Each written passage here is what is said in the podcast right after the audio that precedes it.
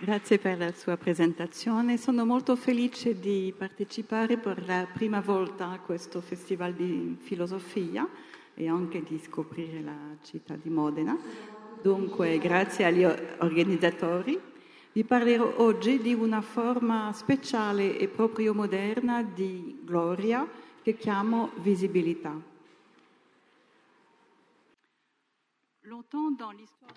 A lungo nella storia dell'umanità la celebrità non passava affatto o solo eccezionalmente attraverso la visibilità, vale a dire la diffusione del viso e del nome nello spazio pubblico, bensì passava dalla rinomanza, la diffusione del nome e della narrazione associati a un grande uomo. Prima che intervenissero i mezzi moderni di riproduzione dell'immagine, un secolo e mezzo fa, la visibilità del granduomo si limitava al suo nome e alla sua biografia, alle sue sculture, ai dipinti e alle incisioni della sua effigie e casomai alla sua presenza per chi aveva l'occasione di trovarsi sulla sua strada. L'invenzione e poi l'espansione su vasta scala del ritratto fotografico hanno radicalmente cambiato le modalità tradizionali della celebrità questa oramai assume la forma di una riproduzione relativamente precisa dei tratti del volto in numero indefinito. A partire dalla metà del XIX secolo, innumerevoli folle possono riconoscere un individuo su carta, apponendo un viso su un nome noto. Ed è così che simultaneamente si formano delle comunità di ammiratori potenzialmente immense, nonché si formano degli oggetti di ammirazione tanto più singolarizzati e valorizzati quanto più largamente sono riconosciuti. Grazie a questa nuova messa in visibilità della celebrità si creerà all'inizio del XX secolo il culto delle celebrità.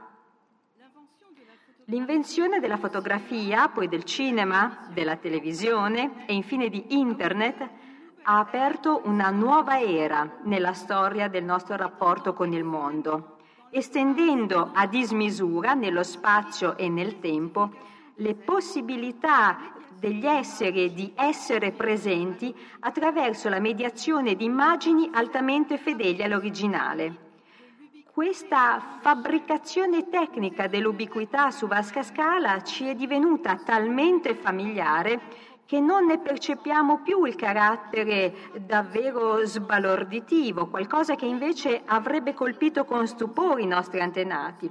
E non percepiamo nemmeno più le innumerevoli conseguenze di questo fenomeno sul nostro rapporto verso il mondo e verso gli altri la prima delle quali è la straordinaria assunzione del valore di celebrità che modifica profondamente la vita sociale nelle sue dimensioni tanto gerarchiche quanto professionali, economiche, giuridiche, psicologiche, politiche o morali. L'estensione del dominio della celebrità, grazie alle tecniche di messa in visibilità, non si inserisce in una continuità lineare rispetto alle forme tradizionali della notorietà. Al contrario, si accompagna ad una duplice rottura gerarchica e assiologica. Quindi assiologico significa che deriva dai valori. Una duplice rottura che si basa anche sul rapporto con il segreto e la pubblicità alla rinomanza nel tempo che forgiava la posterità dei grandi uomini ben oltre la loro vita terrena, si è sostituita nel giro di qualche generazione la visibilità nello spazio, che invece è alla base della mediatizzazione delle celebrità ben oltre il luogo della loro presenza fisica. Correlativamente, questo ribaltamento congiunto dal tempo allo spazio, dal vecchio al nuovo, si raddoppia e si accompagna a un'inversione gerarchica tra il basso e l'alto, il volgare e il nobile, in materia di valore destinato alla rappresentazione pubblica. Lungi dal rappresentare come un tempo un decadimento nella dignità, l'esposizione pubblica della propria immagine dunque è divenuta, anche per categorie tradizionalmente rifrattarie a questo, un modo di nobilitarsi. Ma bisogna capire bene che cos'è il capitale della visibilità.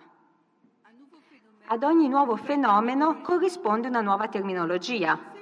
Per poter pensare e concepire davvero la specificità delle forme moderne di celebrità, bisogna prendere sul serio questa dimensione di visibilità nel senso più letterale del termine un senso che d'altra parte è presente anche nell'etimologia del termine stesso vedette, celebrità. È il solo termine che convenga quando non si ha più a che fare col mondo atemporale della celebrità, dove invece contavano innanzitutto i nomi.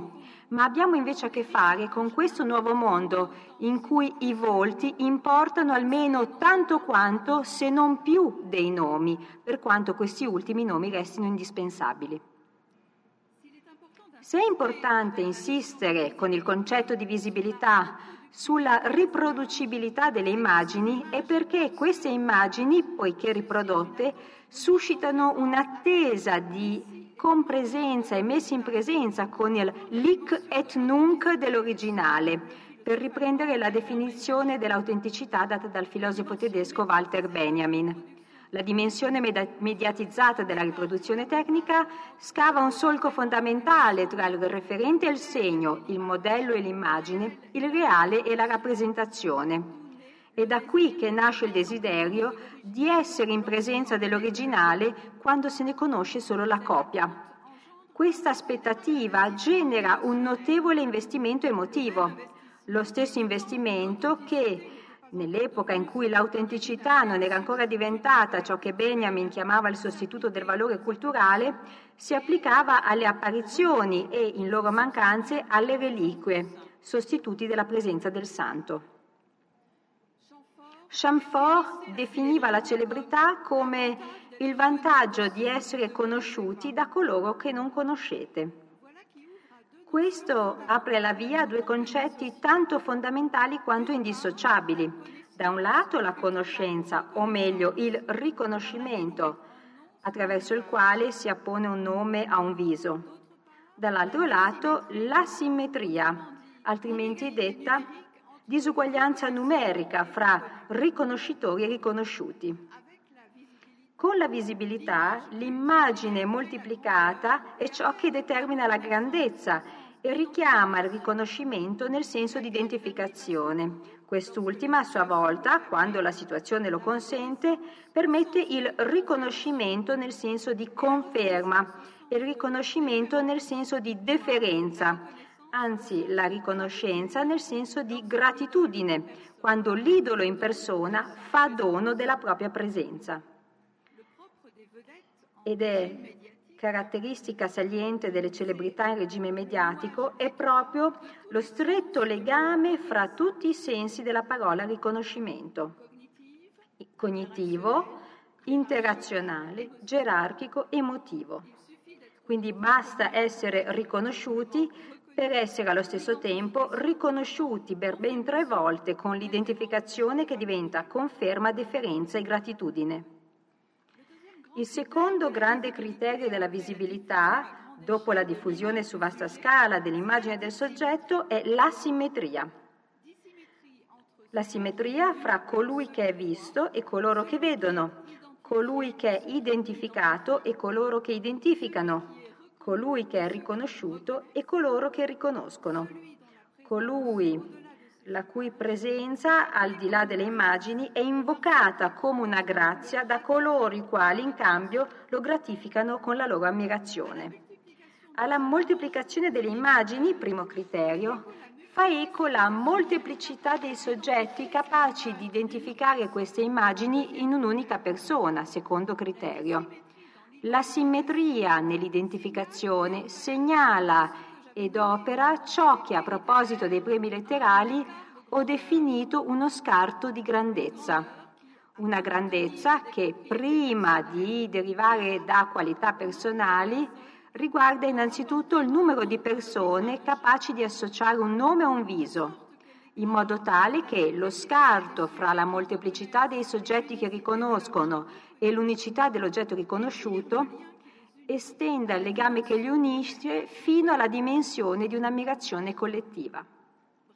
In breve, la disuguaglianza nell'interconoscenza è una delle forme più semplici e più fondamentali di disuguaglianza, forse troppo semplice per essere stata notata?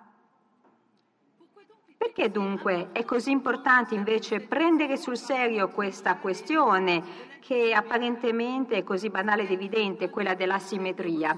Ebbene perché questa questione crea un differenziale di risorse fra persone note e ignote che può essere assimilato a un vero e proprio capitale, nel senso dato a questo termine sia da Karl Marx che da Pierre Bourdieu. Questo capitale di visibilità conferisce a chi lo detiene prestigio, potere, relazioni e denaro. Tuttavia, questo capitale non è riducibile a nessuna delle altre forme di capitali, nemmeno al capitale sociale, in quanto quest'ultimo, il capitale sociale, misura semplicemente l'estensione e la qualità delle conoscenze o delle relazioni, ma non il grado di reciprocità a riprova del fatto che si ha davvero a che fare con un vero capitale nel senso letterale del termine, ebbene il capitale di visibilità possiede tutte le caratteristiche di un capitale nel senso classico, nel senso economico del termine, poiché costituisce in effetti una risorsa misurabile, accumulabile, trasferibile, che matura degli interessi e che è anche convertibile. Il capitale di visibilità ha effettivamente operato una grande trasformazione della gerarchia, creando una nuova categoria sociale. Apparsa nel corso del XX secolo, questa categoria non è ancora stata catalogata come tale. La visibilità si trasmette come un'eredità, si negozia come una dote e si utilizza come un, quasi una sponsorizzazione, questo non solo nella protezione della frontiera tra le categorie delle persone celebri e delle persone ordinarie, ma anche nella conservazione di un privilegio. Questa stretta associazione fra l'esistenza di una categoria sociale a tutti gli effetti e la sua posizione privilegiata porta ad aggiungere ai primi tre criteri che definiscono il fenomeno della visibilità, vale a dire la riproduzione tecnica dell'immagine, la simmetria e la categoria sociale, aggiungono un criterio gerarchico che rende questa categoria una nuova elite. Effettivamente, per vari aspetti, oggi la visibilità appare come una forma di aristocrazia, benché non sia identificata come tale a dispetto dell'onnipresenza dei suoi membri nello spazio pubblico. Paradossalmente è l'aristocrazia occulta delle personalità in vista.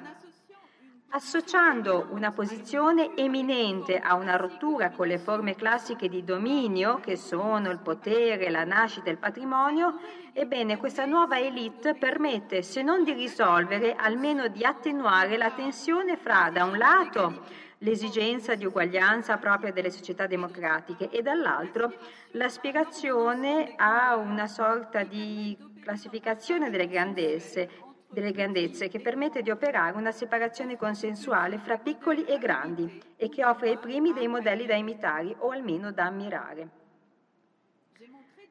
Nell'elite artiste ho mostrato che nel XIX secolo la nuova elite di artisti creativi pittori e scultori, scrittori e compositori, ebbene, questa nuova elite con il proprio confinamento in una sorta di marginalità permetteva di unire da un lato il rifiuto democratico dei valori aristocratici con l'aspirazione elitista a un'eccellenza riconosciuta. Ebbene, analogamente, anche nel XX secolo, la nuova elite della visibilità lega la singolarità alla popolarità, e questo all'opposto sia di forme tradizionali di eccellenza e anche rispetto al valore del merito. Riproducibilità tecnica su vasta scala delle immagini, asimmetria fra oggetti e soggetti dello sguardo che scavano enormi differenze nel capitale di visibilità e instaurano fra i suoi detentori una categoria sociale specifica situata in cima a una gerarchia della struttura profondamente rinnovata dall'irruzione di questa nuova elite. Ecco i quattro criteri che definiscono la visibilità nell'epoca mediatica. Gli autori che si sono interessati a questo tema hanno percepito uno o l'altro di questi criteri, ma mai tutti e quattro insieme. Ebbene, È soltanto la loro articolazione che consente di rendere l'idea dell'entità di un fenomeno tanto spettacolare quanto profondamente innovativo, quanto anche poco osservato e capito in tutte le sue sfaccettature, ricoperto com'è dal doppio velo della familiarità e del disprezzo di classe. Bene, a questo punto parlerò della dimensione religiosa della visibilità e mi interrogherò in particolare sulla questione bisogna parlare di culto o di cultura della visibilità. Il culto delle celebrità non è forse una nuova forma di religione, ovvero un sostituto della religione secondo una formula già abusata, quindi un culto e non solo una cultura? Per dare un pieno senso sociologico al concetto di religione bisogna innanzitutto considerare il fatto che la religione non è una matrice originale, vale a dire un oggetto dato in partenza, bensì una configurazione contestuale, vale a dire un insieme di funzioni associate in diverse culture a ciò che si chiama religione. La configurazione cristiana non è altro che la forma più familiare alle società occidentali. In secondo luogo, bisogna considerare che la religione non è uno strumento del pensiero colto, bensì un concetto indigeno che ha senso innanzitutto per i suoi agenti, i suoi attori, ma non può costituire in alcun modo uno strumento di analisi. E solo rispettando queste due condizioni, vale a dire studiare le configurazioni contestuali che gli agenti associano a ciò che chiamano religione, che è possibile parlare non più solo di cultura delle celebrità, ma di culto delle celebrità, senza essere obbligati a utilizzare delle virgolette intorno alla parola culto, poiché non siamo più nell'ambito della metafora, bensì nella letteralità di un comportamento che è impossibile ricondurre soltanto al religioso se si vuole comprenderne la specificità. Ebbene, si può quindi affermare che tra il fenomeno familiare, ma ancora decisamente mal definito, dei comportamenti qualificati come religioni e questo fenomeno moderno, altrettanto familiare ma poco definito che è la cultura delle celebrità, che esistano delle similitudini e delle differenze più o meno centrali o marginali. Sembra dunque che l'avanzata della visibilità nel regime mediatico non sia soltanto la conseguenza di una serie di innovazioni tecniche nella riproducibilità dell'immagine, ma provenga altresì dalla propensione a costruire delle comunità di ammirazione attraverso comportamenti di culto e culturali applicati a personalità carismatiche la cui immagine è abbondantemente raffigurata, comportamenti associati in altre configurazioni a ciò che nella cultura occidentale viene definita come religione nel ribaltamento dell'economia emotiva di chiunque prodotta dai mezzi moderni di riproducibilità tecnica del viso e della voce, c'è sicuramente una continuità con forme anteriori e ben conosciute di culto. E probabilmente anche il disprezzo dei letterati nei confronti della cultura popolare ha fatto sì che questa evidenza ci venisse dissimulata per quanto salti agli occhi.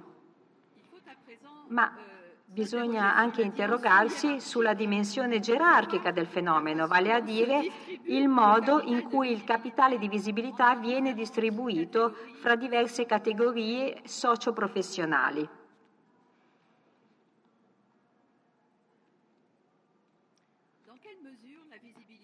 In che misura la visibilità è motivata da delle capacità proprie alla persona in questione, oppure in che misura è dovuta al caso, o in che misura è fabbricata attraverso gli strumenti stessi della visibilità, che la rendono, per così dire, autorealizzatrice? Ebbene, nel primo caso, se si tratta delle capacità di un individuo, la visibilità è pienamente giustificata, poiché è soltanto un valore aggiunto a un valore che già esiste e che la precede e la motiva, ad esempio il talento.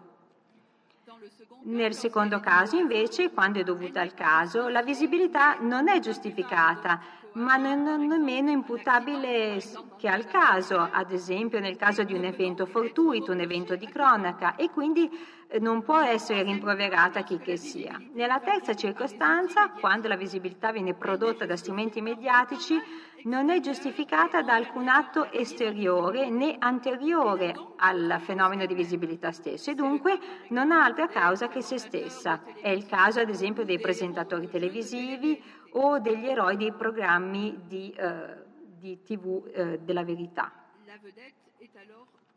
poiché allora la celebrità è conosciuta essenzialmente per la sua notorietà secondo la famosa formula del giornalista americano Daniel Burstyn. La visibilità è dunque un valore che può dirsi endogeno o autogenerato, poiché sono i mezzi tecnici di messa in visibilità che di volta in volta producono e trattengono il capitale di visibilità attraverso un movimento circolare o più esattamente a forma di spirale. Tra il valore aggiunto a un altro valore, come il talento, e il valore endogeno autoprodotto, la visibilità delle diverse categorie di celebrità si colloca e si sposta da un polo all'altro su un asse evidentemente gerarchico che va dal più al meno giustificato, secondo le norme della morale ordinaria, o in altri termini, dal più al meno legittimo, allo stesso tempo che dalla fonte più antica a quella più attuale. Così la televisione e i nuovi media producono degli arricchiti, per così dire, della celebrità, che beneficiano soltanto di una visibilità endogena a cui manca il radicamento su valori più solidi. Si incontra così anzitutto la visibilità come valore aggiunto alla nascita, coi sovrani e i membri delle famiglie reali. E poi c'è la visibilità come valore aggiunto alla performance, alla prestazione con gli uomini politici e gli sportivi. E poi c'è la visibilità come valore aggiunto al talento, con i pensatori e i creativi. E poi la visibilità come eh, miscela di valore aggiunto al talento e di valore endogeno, con i cantanti e gli attori e anche con le modelle. E poi c'è la visibilità come misto di valore aggiunto al carisma e di valore endogeno, con le personalità televisive, che siano professionisti o amatori. Ebbene, la visibilità come valore accidentale è l'ultimo elemento, con gli eroi e gli antieroi della cronaca. Esiste una gerarchia non scritta fra le celebrità, il cui principio è la durata. Si può anche stilare una tabella a doppia entrata della gerarchia della visibilità, che può incrociare da un lato l'asse spaziale, dal locale all'internazionale, passando dal regionale e dal nazionale, e dall'altro l'asse temporale, da un giorno a per sempre, passando per una settimana, un anno, una generazione. E questo perché il prezzo della gloria per il nuovo mondo dei VIP risiede innanzitutto nel suo carattere effimero, che fa subire alla celebrità interessata degli spettacolari scalti di grandezza e che rischia di uscire davvero malconcia se decide di rimettersi a questo giudizio.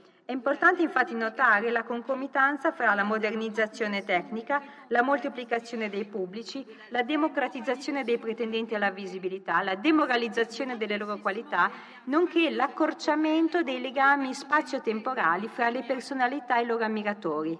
Ebbene, tutti questi fenomeni caratterizzano ciò che viene definita la eh, vipizzazione delle celebrità. Questi mutamenti spettacolari nella distribuzione del capitale di visibilità rappresenta un'altrettanto spettacolare mutazione della nozione di elite e tutto questo si riunisce a livello più generale in una mutazione storica dell'eccellenza, delle sue definizioni e dei suoi attributi. A questo punto parlerò brevemente della dimensione economica e di quella giuridica della visibilità.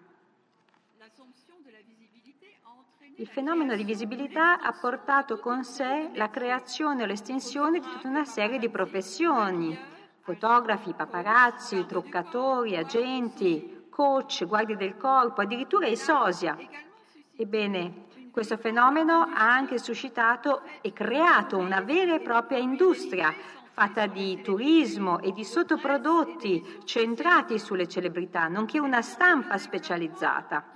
Tutto questo ha consentito lo sviluppo di un'economia specifica, un'economia in regime di singolarità, dove il sistema dei VIP e delle celebrità genera profitti enormi attraverso lo sfruttamento intensivo della loro immagine, attraverso l'uso di promozioni pubblicitarie, nonché i cachet fuori dal comune, pagati alle star del cinema, della musica o dello sport, i prezzi enormi, esorbitanti raggiunti dai loro beni o ancora le indennità regolarmente date dai tribunali per gli attacchi alla loro vita privata.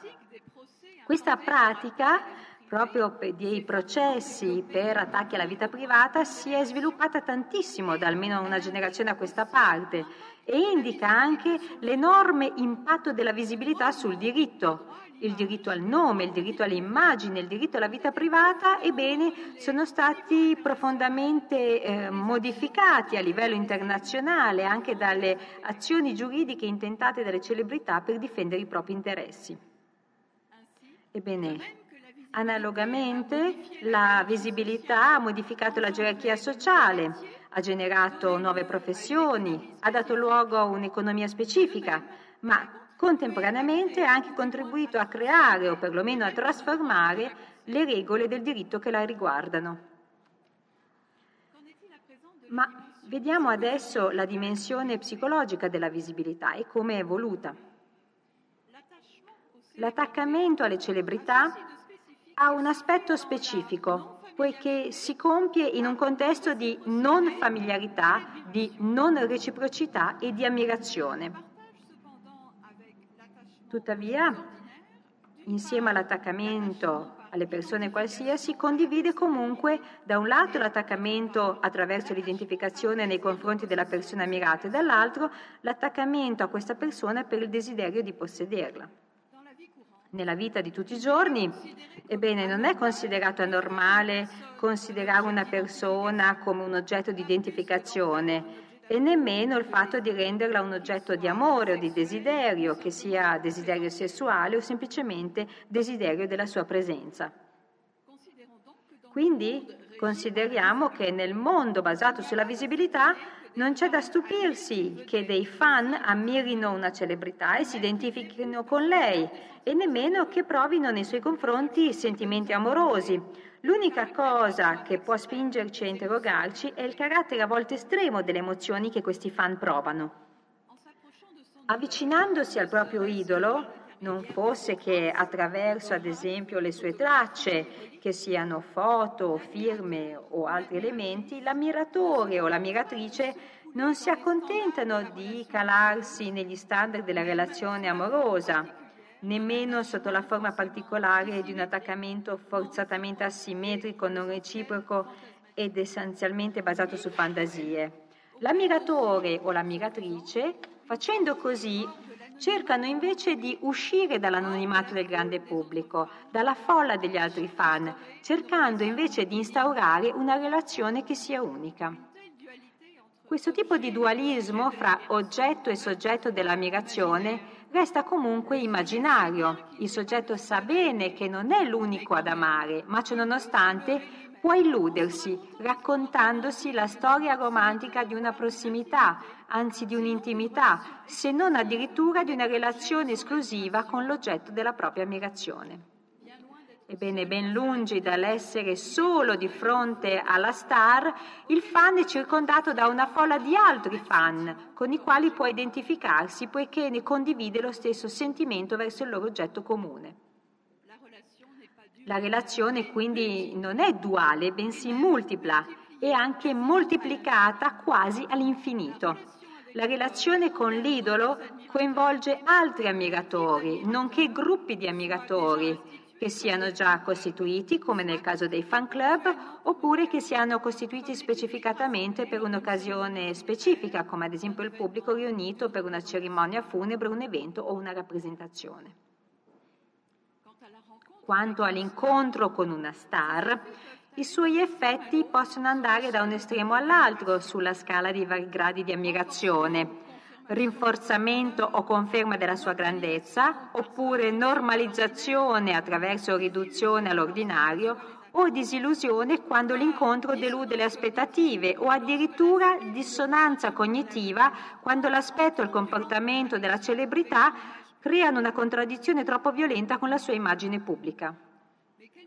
Ma qualunque sia l'esito di questo incontro, ebbene, questo evento ha tutte le carte in regola per generare un vero e proprio effetto di rottura, una piccola rottura nella vita di chi l'ha vissuto, che quindi genera un'esperienza emotiva specifica che vorrà subito condividere con altre persone.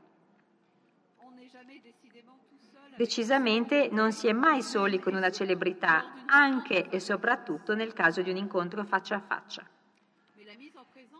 Ma la possibilità di condividere la presenza con la celebrità non creerebbe alcuna emozione se non fosse preceduta dalle immagini o piuttosto dalle immagini che la riguardano. E queste immagini possiedono una carica emotiva tanto più potente quanto più, ad esempio, c'è l'eventualità della presenza o la sua passata realtà. Contemporaneamente la fascinazione deriva anche da questo andirivieni fra singolarità dell'ammirato e molteplicità degli ammiratori, ma contemporaneamente assume consistenza anche nell'andirivieni fra presenza e assenza, prossimità e distanza. È quello che definisco l'effetto referenziale. Inaccessibile in persona e contemporaneamente indefinitivamente disponibile attraverso le immagini. Quindi, per principio, questo è colui che detiene un capitale di visibilità. Infine, per quanto riguarda i detentori di un forte capitale di visibilità, ebbene, questa visibilità è contemporaneamente un asso nella manica ma anche un handicap, perché può offrire le forme più varie di gratificazione, ma anche di derelizione, anche per la stessa persona. Ammirato, osservato, l'uomo famoso e contemporaneamente, come notava Paul Valéry, un uomo sorvegliato e che si sente tale.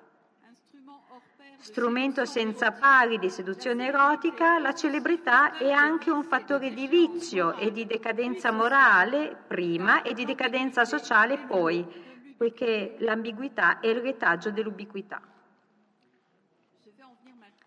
A questo punto passo a una delle dimensioni più importanti della visibilità, che è la dimensione assiologica, vale a dire quella che riguarda i valori. La dimensione morale non è certo il più trascurabile degli ambiti della vita sociale eh, influenzati dalla visibilità, ma la visibilità però è tanto ambivalente sul piano assiologico quanto lo è sul piano psicoaffettivo e occupa un posto particolare sulla scala di pubblicità o di legittimità dei valori. E ponendo in modo cruciale la questione del merito in una società democratica, ebbene obbliga a relativizzare il merito, ricollocandolo in una più vasta gamma di giustificazioni della grandezza, se con la parola grandezza intendiamo lo stato di un essere al quale è stato associato un valore positivo.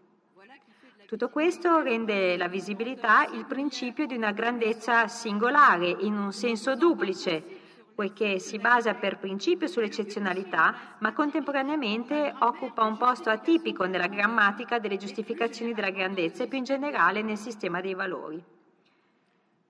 Il successo della famosa frase di Daniel Burstein, eh, che viene diffusa ovunque, che riguarda la circolarità della celebrità, quindi un uomo famoso, una persona nota per la sua celebrità, Ebbene, il successo di questa frase è un sintomo della sua assonanza con un'esigenza assiologica che è profondamente ancorata nelle nostre società.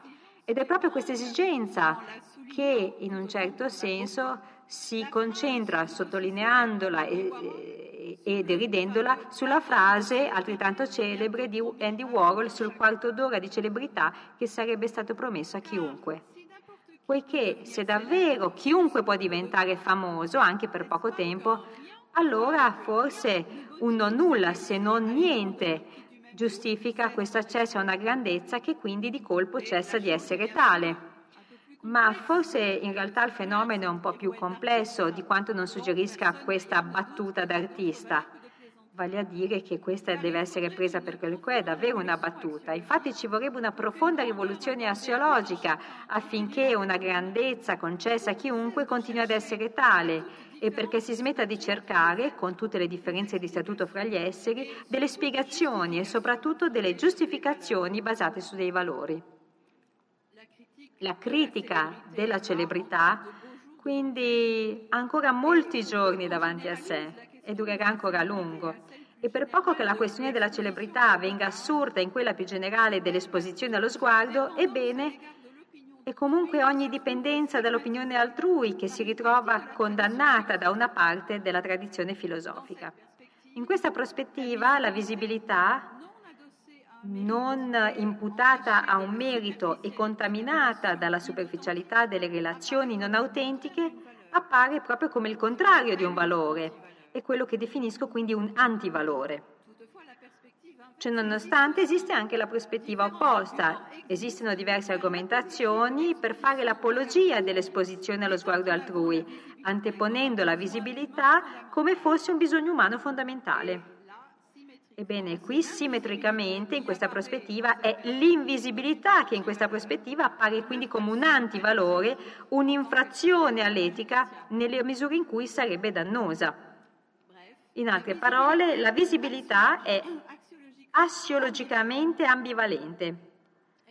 Oscilla quindi fra un diritto morale e un privilegio indotto, e questo non solo agli occhi dei pensatori, ma anche a quelli delle persone qualsiasi. Le diatribe contro quindi la uh, celebratizzazione, la vipizzazione, bene, sono tantissime, ma non impediscono a milioni di lettori di comprare ogni settimana i rotocalchi che ne hanno fatto la base del proprio successo commerciale. E i fan stessi oscillano fra ammirazione e invidia, devozione e risentimento, desolazione e giubilo rispetto alla caduta dei loro idoli. La disputa sull'iconoclastia opponeva chi accetta, anzi venera l'immagine dell'idolo in quanto mediazione positiva che dà accesso al divino e chi rifiuta, anzi distrugge tale immagine, in quanto mediazione negativa che fa da schermo alla presenza del divino. Dietro la contraddizione tra una visibilità accettata, anzi desiderata, e una visibilità rifiutata, anzi vituperata, si profila la medesima logica, incentrata sul ruolo ambiguo attribuito alla mediazione, a seconda che vi si scorga ciò che avvicina o al contrario ciò che separa dall'oggetto di ammirazione, amore o semplicemente di sguardo. L'ambivalenza della mediazione appare così l'omologo dell'ambivalenza della visibilità stessa, di volta in volta screditata per la sua mancanza di autenticità, quello che si chiama lo spettacolo, e lodata per la sua capacità di svelare, di uscire dal segreto di dire tutto, come nel caso, nei casi di trasmissioni di eh, TV verità, nei reality show. In breve, non è la visibilità in quanto tale a essere giudicata come non autentica, quindi malvagia, ma la sua mediatizzazione per mezzo dei media.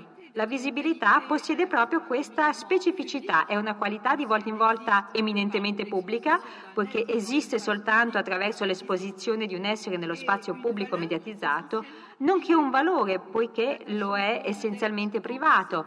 L'attaccamento alle star e alle celebrità tende a essere provato e praticato più che essere rivendicato. Da questa prospettiva la visibilità è molto vicina alla bellezza anche la bellezza è un valore che tende molto di più al versante privato che a quello pubblico. In questo modo, grazie al loro posto simile sulla scala tra valori pubblici e privati, ritroviamo una prossimità fra visibilità e bellezza. La visibilità, d'altra parte, è anche un valore che è sulla stessa lunghezza d'onda rispetto alla femminilità non solo poiché permette alle donne di accedere a posizioni importanti con ascese sociali a volte spettacolari, ma anche perché è il tipo di ammirazione per le celebrità che è simile al modello positivo alla base dell'amore e del riconoscimento ed è tradizionalmente più affine alla cultura popolare e in particolare alle donne. Nel retaggio religioso della cultura occidentale esiste un marcato dualismo fra due principi che permettono di costruire un'assiologia della giusta retribuzione. Da un lato il merito, che eh, privilegia la tradizione assiologica e politica propria del regime democratico, e dall'altro la grazia, che privilegia una certa tradizione religiosa. Se il primo, il merito, è talvolta negato da forme attuali di prestigio mediatico e sempre riaffermato dalle sue condanne, allora non resta forse la seconda, la grazia, per dare consistenza morale alla grandezza delle celebrità? La grazia, infatti, la vera grazia che viene riconosciuta dalle persone semplici, quelle che non si occupano né di razionalizzazioni né di giustificazioni, che preferiscono l'ammirazione alla critica, ebbene la grazia dunque esiste solo in quanto proviene da un'istanza superiore che non dipende affatto dall'azione umana, sia essa divina per i credenti, astrologica per i creduli o aleatoria per chi preferisce fare appello al caso o alla fortuna.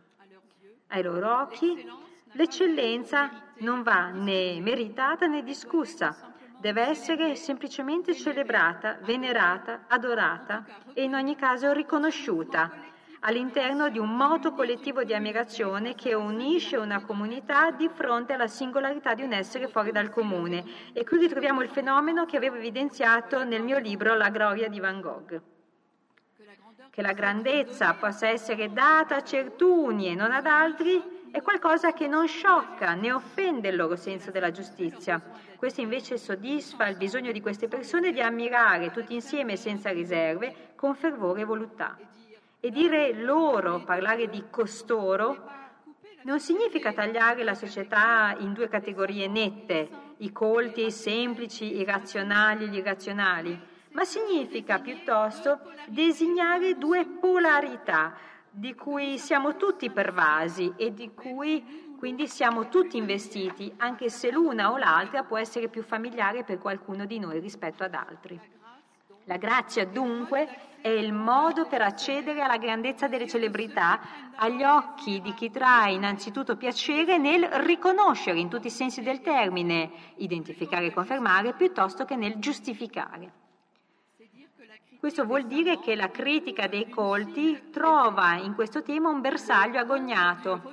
Il mondo della notorietà, per riprendere la cultura occidentale attuale, è particolarmente vulnerabile alla critica. La visibilità, quei fenomeni estremi ai quali dà luogo, non può che acutizzare questa diffidenza verso ciò che non cessa di essere condannato come volgarità, pubblicità, mancanza di autenticità, merchandising, alienazione, irrazionalità. La filosofia, il diritto, la morale, la politica e anche la cura dei divari gerarchici si uniscono dunque per opporre a un consumo della celebrità che non smette di svilupparsi la diga di una condanna da parte del mondo colto, delle pratiche percepite come essenzialmente popolari idolatre e iconofile.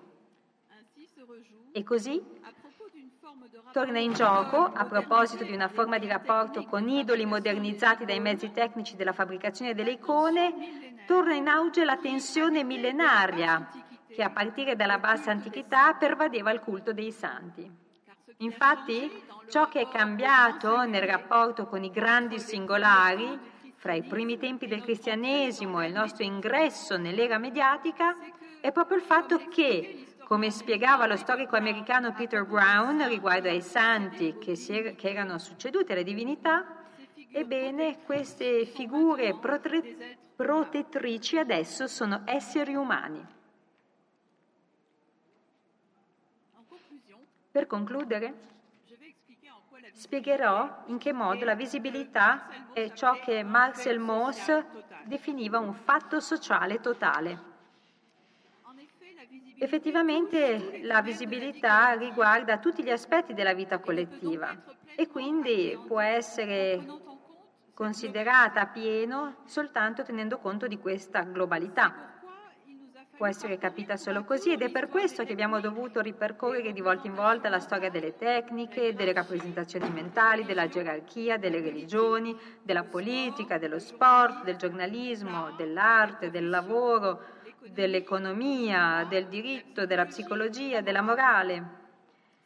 Ed è per questo anche che ci siamo dovuti rifare a tutta la gamma delle materie universitarie che si sono interessate a questo fenomeno, dalla filosofia alla storia, dalla comunicazione alla giurisprudenza, dall'economia alla psicologia, dall'antropologia alla politologia, alla sociologia e all'interno di quest'ultima, della sociologia, specializzazioni molto diverse da loro, come la sociologia del lavoro, la sociologia dell'arte, la sociologia dei mass media, quella della religione, quella dei valori, la sociopsicologia, l'interazionismo e perfino la sociologia generale.